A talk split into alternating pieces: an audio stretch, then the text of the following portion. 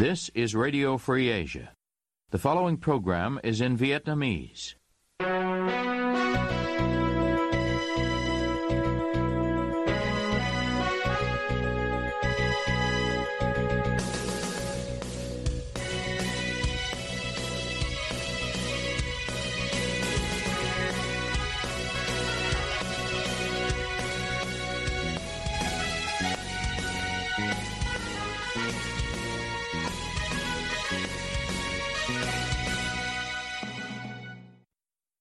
Đây là Đài Á Châu Tự Do, phát đi từ thủ đô Washington, D.C., Hoa Kỳ.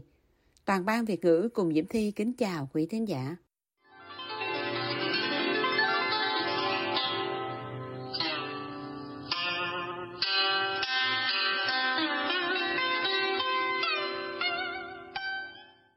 Kính mời quý vị theo dõi chương trình phát thanh tối ngày 19 tháng 2 năm 2023, đang được phát trực tiếp từ lúc 9 giờ tối giờ Việt Nam, trên mạng xã hội Facebook và YouTube.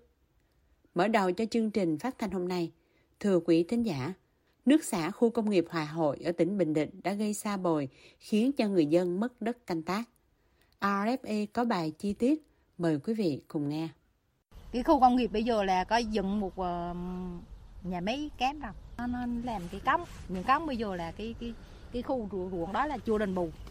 Dân đang làm ruộng lúa ba vụ anh ạ. Mà bây giờ lắp này là hai ba anh em rồi, bây giờ bỏ giá chứ không có làm gì được rồi. Bây giờ nước mương bây giờ là nó cháy xuống cái ruộng đấy, cái cống bây giờ nó mép vòng quanh cái khu công nghiệp của nó là nó thè vô trong cái ruộng của mình đấy, ruộng người dân đấy. Ruộng của cô ở đường của cô là 2 xào, lắp 2 xào mắc hết, không giải quyết không đủ im so tới đây ở đâu. Làm gì giờ nó khối vậy chứ giờ có chút đó mà giờ lắp bồi rào, bây giờ đâu có làm gì được nữa đâu. Nó làm khu công nghiệp ấy rồi nó mở cống mở đồ của nó đổ đất, bây giờ nó lắp hết ruộng. Dân bây giờ là con như một năm nay là không có làm ăn gì được hết, không có một đồng hột lúa nào ăn hết á. Mà bây giờ là nuôi con bò cũng có cọng rôm. Còn cho chết đàn lan tới con mệt là đi nổ đầu ít. Bây giờ từ tố cá rồi dùng hết, rồi một mương đó dùng hết, rồi trên ngoài trong dùng hết, quay hết dùng ở đồng ruộng đấy. Bây giờ dân là hoang mang lắm, nhiều dân đã hầu hết là không kinh tế. Vừa rồi là chia sẻ của những người dân không muốn nêu tên, hiện đang sinh sống gần khu công nghiệp Hòa Hội, tại xóm Hanh Thủy, thôn Hòa Hội, xã Cát Hanh, huyện Phù Cát, tỉnh Bình Định. Khu công nghiệp Hòa Hội có tổng diện tích hơn 266 ha, bắt đầu đi vào hoạt động kể từ ngày 3 tháng 6 năm 2016. Khu công nghiệp do Tổng Công ty Đầu tư Phát triển, Khu công nghiệp Phúc Lộc làm chủ đầu tư xây dựng và kinh doanh kết cấu hạ tầng công nghiệp. Theo thông tin về khu công nghiệp Hòa Hội được đăng tải trên web investvietnam.gov.vn, nhà máy xử lý nước thải sẽ được đầu tư với tổng công suất 4.800 mét khối một ngày đêm. Tuy nhiên, báo Bình Định Online vào ngày 19 tháng 12 năm 2022 có bài viết cho hay, hệ thống thoát nước mưa, thoát nước thải dọc theo các tuyến đường của khu công nghiệp Hòa Hội vẫn chưa hoàn thiện. Hiện tại, Tổng Công ty Đầu tư Phát triển Khu công nghiệp Phúc Lộc đã xây cống thoát nước cửa xã của khu công nghiệp Hòa Hội, đấu nối ra cầu Bến Lội tại xóm Hanh Thủy, thôn Hòa Nội, xã Cát Hanh. Việc thoát nước của khu công nghiệp Hòa Hội được nói gây sa bồi, thủy phá, ảnh hưởng đến 3,5 hectare diện tích đất trồng lúa của 24 hộ dân đang canh tác. Không chỉ vậy, nhà máy sản xuất thức ăn chăn nuôi Hải Long, Bình Định tại khu công nghiệp Hòa Hội còn được nói gây ô nhiễm không khí cho người dân sống gần đó. Mới có một nhà máy đó coi như ô nhiễm môi trường. Cái nhà máy kém là bây giờ bay mùi. Trước mắt là giờ bay mùi mém. Quay vô giờ lên rồi đó, bây giờ đi ngang rồi, bây giờ mùi mém. Mùi mém ghê lắm, mùi mém chịu không nào. Dù được nói gây ra những ảnh hưởng nặng nề đối với đời sống và sản xuất của người dân từ những hoạt động sản xuất của khu công nghiệp Hòa Hội, nhưng dường như phía chính quyền và công ty vẫn chưa có những phương án đền bù thỏa đáng cho người dân. Một năm ngoái là coi như là đền được mấy 2 triệu là lúa anh vụ là rào xem tới nay là im so không có. Năm ngoái thì nó hỗ trợ được một vụ, năm ngoái là 1 xào được 1,2 triệu, lúa rào xem tới là hết. Người dân tại xóm Hanh Thủy, thôn Hòa Hội cho phóng viên RFA hay, họ cũng đã nhiều lần kiến nghị vấn đề này với cơ quan chức năng, nhưng phía chính quyền vẫn không có hướng giải quyết hiệu quả, mà chỉ tổ chức những buổi tiếp xúc cử tri mang tính hình thức.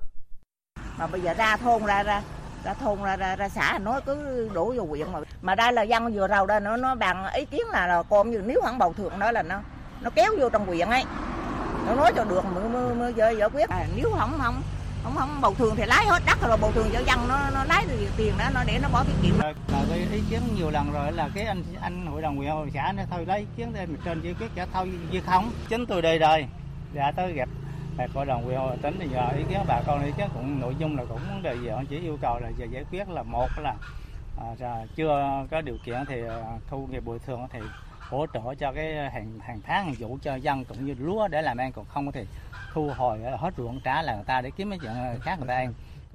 Trong bài viết báo Tài nguyên và Môi trường đăng tải ngày 16 tháng 12 năm 2022, ông Nguyễn Tận, Phó Chủ tịch Ủy ban Nhân dân xã Cát Hanh và ông Nguyễn Thành Nguyên, Phó trưởng ban quản lý khu kinh tế tỉnh Bình Định đều xác nhận cả hai cơ quan đã báo cáo vấn đề lên Ủy ban Nhân dân tỉnh Bình Định cho chủ trương giải phóng mặt bằng vị trí làm kênh thoát nước để giao chủ đầu tư hạ tầng khu công nghiệp Hòa Hội xây dựng hệ thống thoát nước, từ đó nhằm đảm bảo không ảnh hưởng đến diện tích đất lúa của người dân canh tác. Về lâu dài, ông Nguyễn Thành Nguyên cho rằng để giải quyết dứt điểm vấn đề này, cần đề nghị Ủy ban Nhân dân huyện Phù Cát chỉ đạo Ủy ban Nhân dân xã Cát Hanh đề xuất lập quy hoạch phát triển quỹ đất khu dân cư tại vị trí này, trong đó có phần diện tích bố trí cho hệ thống thoát nước của khu công nghiệp Hòa Hội.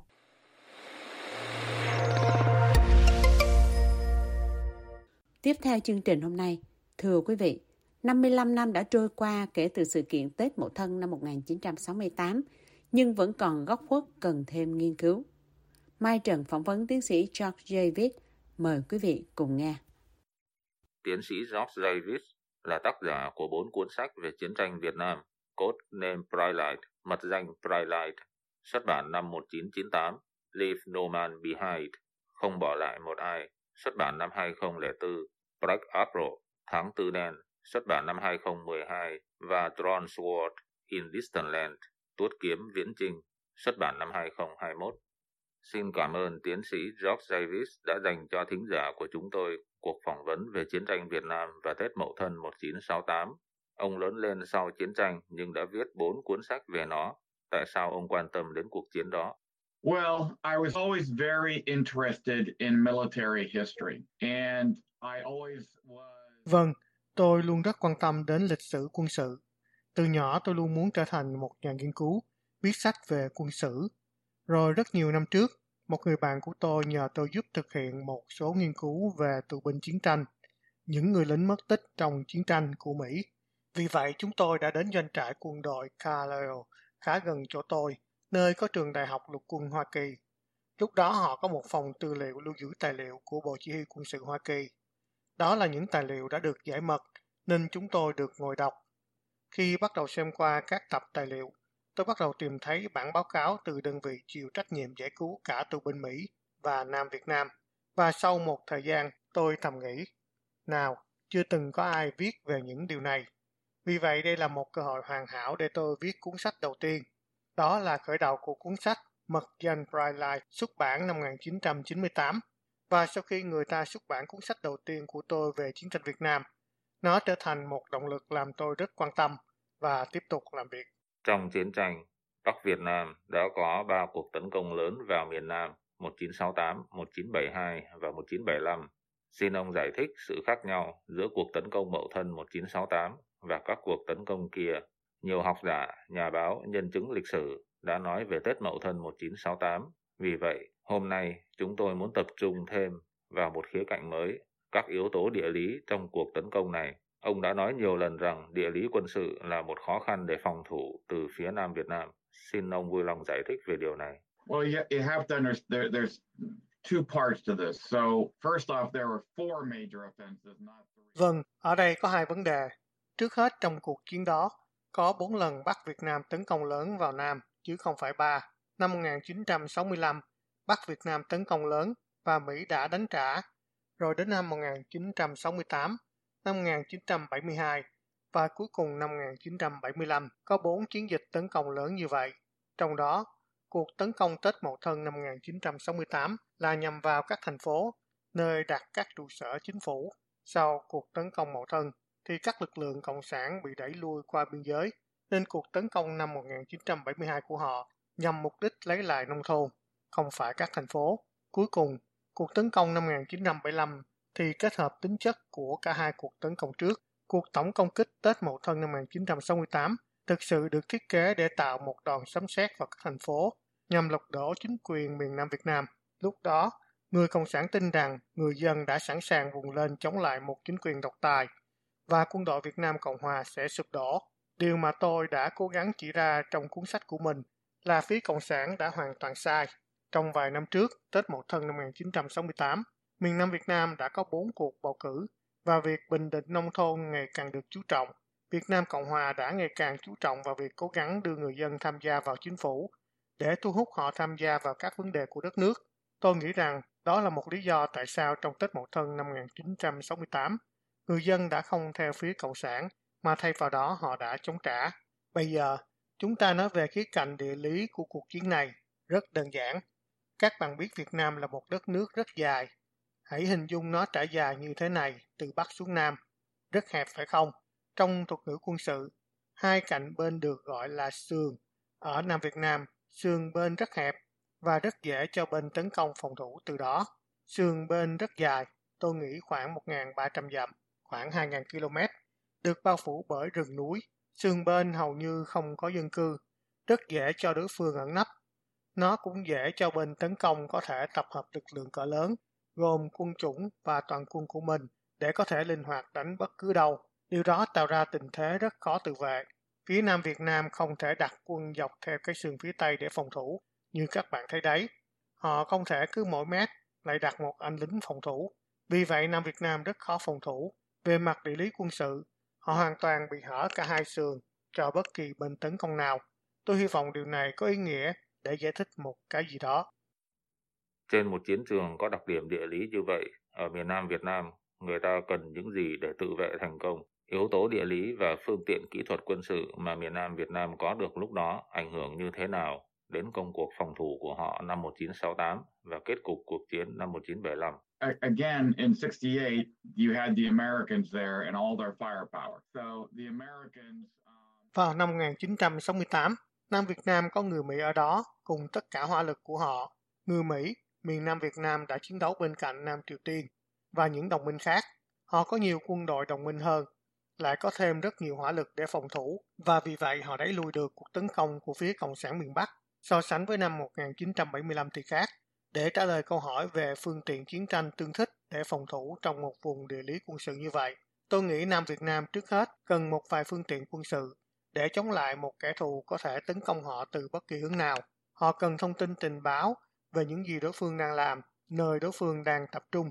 Sau đó họ tổ chức phòng thủ mặt đất, sao cho họ có thể sống sót được trong khi chấp nhận mất lợi thế. Vì đối phương tiến tới với hỏa lực áp đảo, cái họ cần là họ phải tổ chức sao cho dù bị mất đất, nhưng có đủ hỏa lực để tiêu diệt các binh đoàn địch. Có phải không nào? Họ cần thông tin tình báo, họ cần không lực, hỏa lực mặt đất, và sau đó họ cần khả năng cơ động để điều quân đội của mình chống lại đối thủ. Nhưng năm 1975, miền Nam thiếu tất cả những điều đó. Họ không còn thông tin tình báo, tin nhạy như trước. Vì người Mỹ đã biến mất, họ không còn hỏa lực nữa do bị cắt viện trợ, và chắc chắn là nó không có khả năng cơ động vì nhiên liệu, đạn dược và mọi thứ khác bị cắt nguồn cung. Và cuối cùng, họ đã mắc phải một số sai lầm nghiêm trọng về quân sự. Các nhà lãnh đạo quân sự Nam Việt Nam đã phán đoán sai lầm về địa điểm miền Bắc sẽ tấn công. Ngoài ra, Bắc Việt Nam đã học được bài học năm 1972. Họ đã hiệp đồng giữa các binh chủng và mặt trận tốt hơn trong các cuộc tấn công của mình và mọi thứ khác. Vì vậy, sự kết hợp của tất cả những khó khăn và sai lầm của Nam Việt Nam cũng như sự tiến bộ quân sự của miền Bắc nêu trên cùng một lúc đã dẫn đến thất bại của Nam Việt Nam năm 1975. Ông có nhắc đến không quân Việt Nam Cộng Hòa rất mạnh, nhưng ông biết đấy, trong Mậu Thân 1968 thì không quân Việt Nam Cộng Hòa giúp miền Nam áp đảo đối phương và phòng thủ thành công. Còn năm 1975, không quân dường như không đóng vai trò gì trong cuộc phòng thủ của họ. Tại sao? Well, they were out of fuel for one thing. They only had so many flying hours. Năm 1968 thì Nam Việt Nam còn đủ nhiên liệu, đạn dược, hỏa lực đủ mạnh để đảo ngược tình thế. Điều khác biệt của không quân Nam Việt Nam trong hai lần phòng thủ 1968 và 1975 là năm 1975 thì họ đã hết nhiên liệu. Năm 1975 họ chỉ còn một giới hạn giờ bay mỗi tháng, lúc đó bị khủng hoảng dầu lửa, nhiên liệu vô cùng đắt đỏ. Ngoài ra, họ thiếu phụ tùng thay thế, vì vậy lúc đó, điều họ có thể làm chỉ là cố gắng chống lại các cuộc tấn công từ một số hướng chính, nhưng có quá nhiều hướng tấn công, nên họ không thể đánh chặn ở khắp mọi hướng. Ngoài ra, các sân bay quân sự đã được Bắc Việt Nam biết đến và họ có pháo binh để bắn phá, giữ cho máy bay của Nam Việt Nam không cất cánh. Nhiều tư liệu nói về vụ thảm sát của Bắc Việt Nam ở thành phố Huế trong Mậu Thân 1968. Là một nhà sử học, ông có biết có bằng chứng nào về vụ thảm sát đó không? Và tại sao họ lại làm như vậy? Well, the evidence was the thousands of bodies that they found buried in mass graves. Có bằng chứng là hàng ngàn thi thể mà Nam Việt Nam tìm thấy được chôn trong các ngôi mộ tập thể. Chưa bao giờ có một lời giải thích rõ ràng về lý do tại sao Bắc Việt Nam cố tình nhắm mục tiêu và giết chết rất nhiều công chức địa phương miền Nam Việt Nam ở Huế, mà không phải là các thành phố khác. Dường như đó là một kiểu trả thù nào đó đối với một số công chức địa phương ở Huế, vì những gì xảy ra trước đó vào năm 1966, nhưng đó chỉ là phỏng đoán thuần túy. Chưa bao giờ có lời giải thích rõ ràng vì phía Cộng sản luôn phủ nhận có bất kỳ vụ thảm sát nào. Chúng tôi chưa bao giờ có một lời giải thích rõ ràng về những gì đã xảy ra. Ông vừa nói là vụ thảm sát chỉ xảy ra ở Huế chứ không xảy ra ở các thành phố khác. Đó có thể là mấu chốt của vấn đề không?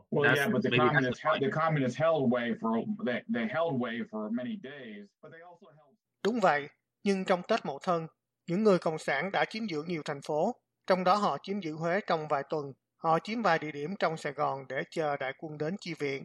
Họ cũng từng tấn công lại đợt khác như đến tháng 7 thì đánh tiếp trong vài ngày. Có vẻ như không có bất kỳ kiểu hành quyết tương tự nào ở thành phố đó. Nhưng trận chiến ở mỗi thành phố cũng rất khác nhau. Vì vậy thật khó để mà nói điều gì. Tuy vậy, có thể nói là trong Tết Mậu Thân, có điều gì đó đã xảy ra ở Huế theo cách khác với cuộc chiến ở các thành phố khác. Chưa bao giờ sự việc ở Huế được giải thích rõ ràng.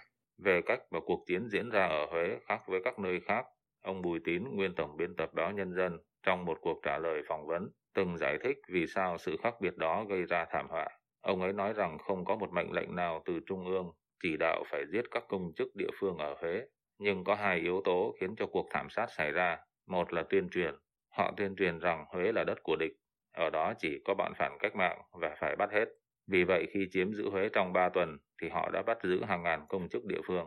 Hai là khi quân đội miền Nam Việt Nam và Mỹ phản công thì họ nhận được lệnh phải mang theo tù binh khi rút chạy, không được để tù binh lại. Việc mang theo hàng ngàn tù binh là bất khả thi, nên họ chỉ còn cách là phải giết. Well, that's certainly true, but it's not the whole story. There was a lot of other people who were targeted by People's Court. Vâng, điều đó chắc chắn là đúng, nhưng đó vẫn không phải là toàn bộ câu chuyện, vì còn rất nhiều người khác đã trở thành mục tiêu của tòa án nhân dân, bị bắt đi và bị xử bắn. Chúng ta biết là có một danh sách được lập trước, chia thành từng nhóm 10 người, họ gồm cả những giáo viên phản cách mạng. Bất kể những người ấy là ai, các tòa án nhân dân xử tử hình họ đã được tổ chức và thực hiện giống như phiên tòa cải cách ruộng đất những năm 1950 ở miền Bắc. Vì vậy, đúng là trong Mậu Thân năm 1968, cuộc chiến ở Huế đã xảy ra khác với các nơi khác, và nó dẫn đến bi kịch. Nhưng rõ ràng có nhiều lý do hơn thế để khiến cho thảm kịch xảy ra. Điều đó xứng đáng có câu trả lời. Các nhà nghiên cứu lịch sử chiến tranh Việt Nam đã nói rất nhiều về Tết Mậu Thân 1968. Xin ông cho biết từ trước đến nay, các nhà sử học thường quan tâm đến những vấn đề gì? Những vấn đề nào của cuộc tấn công này còn chưa được nói đến, cần phải làm rõ?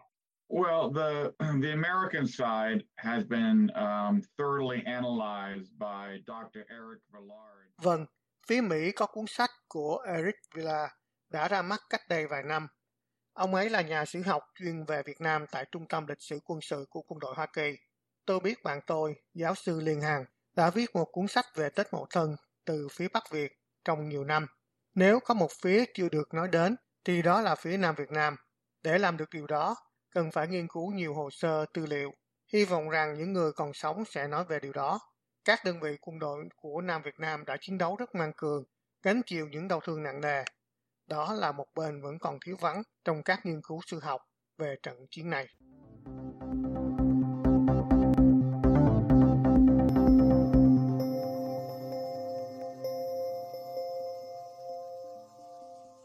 Quý thính giả vừa nghe chương trình phát thanh tối ngày 19 tháng 2 năm 2023 của Ban Việt ngữ Đài Á Châu Tự Do. Toàn ban Việt ngữ cảm ơn quý vị đã nghe chương trình hôm nay. Kính chào tạm biệt quý vị.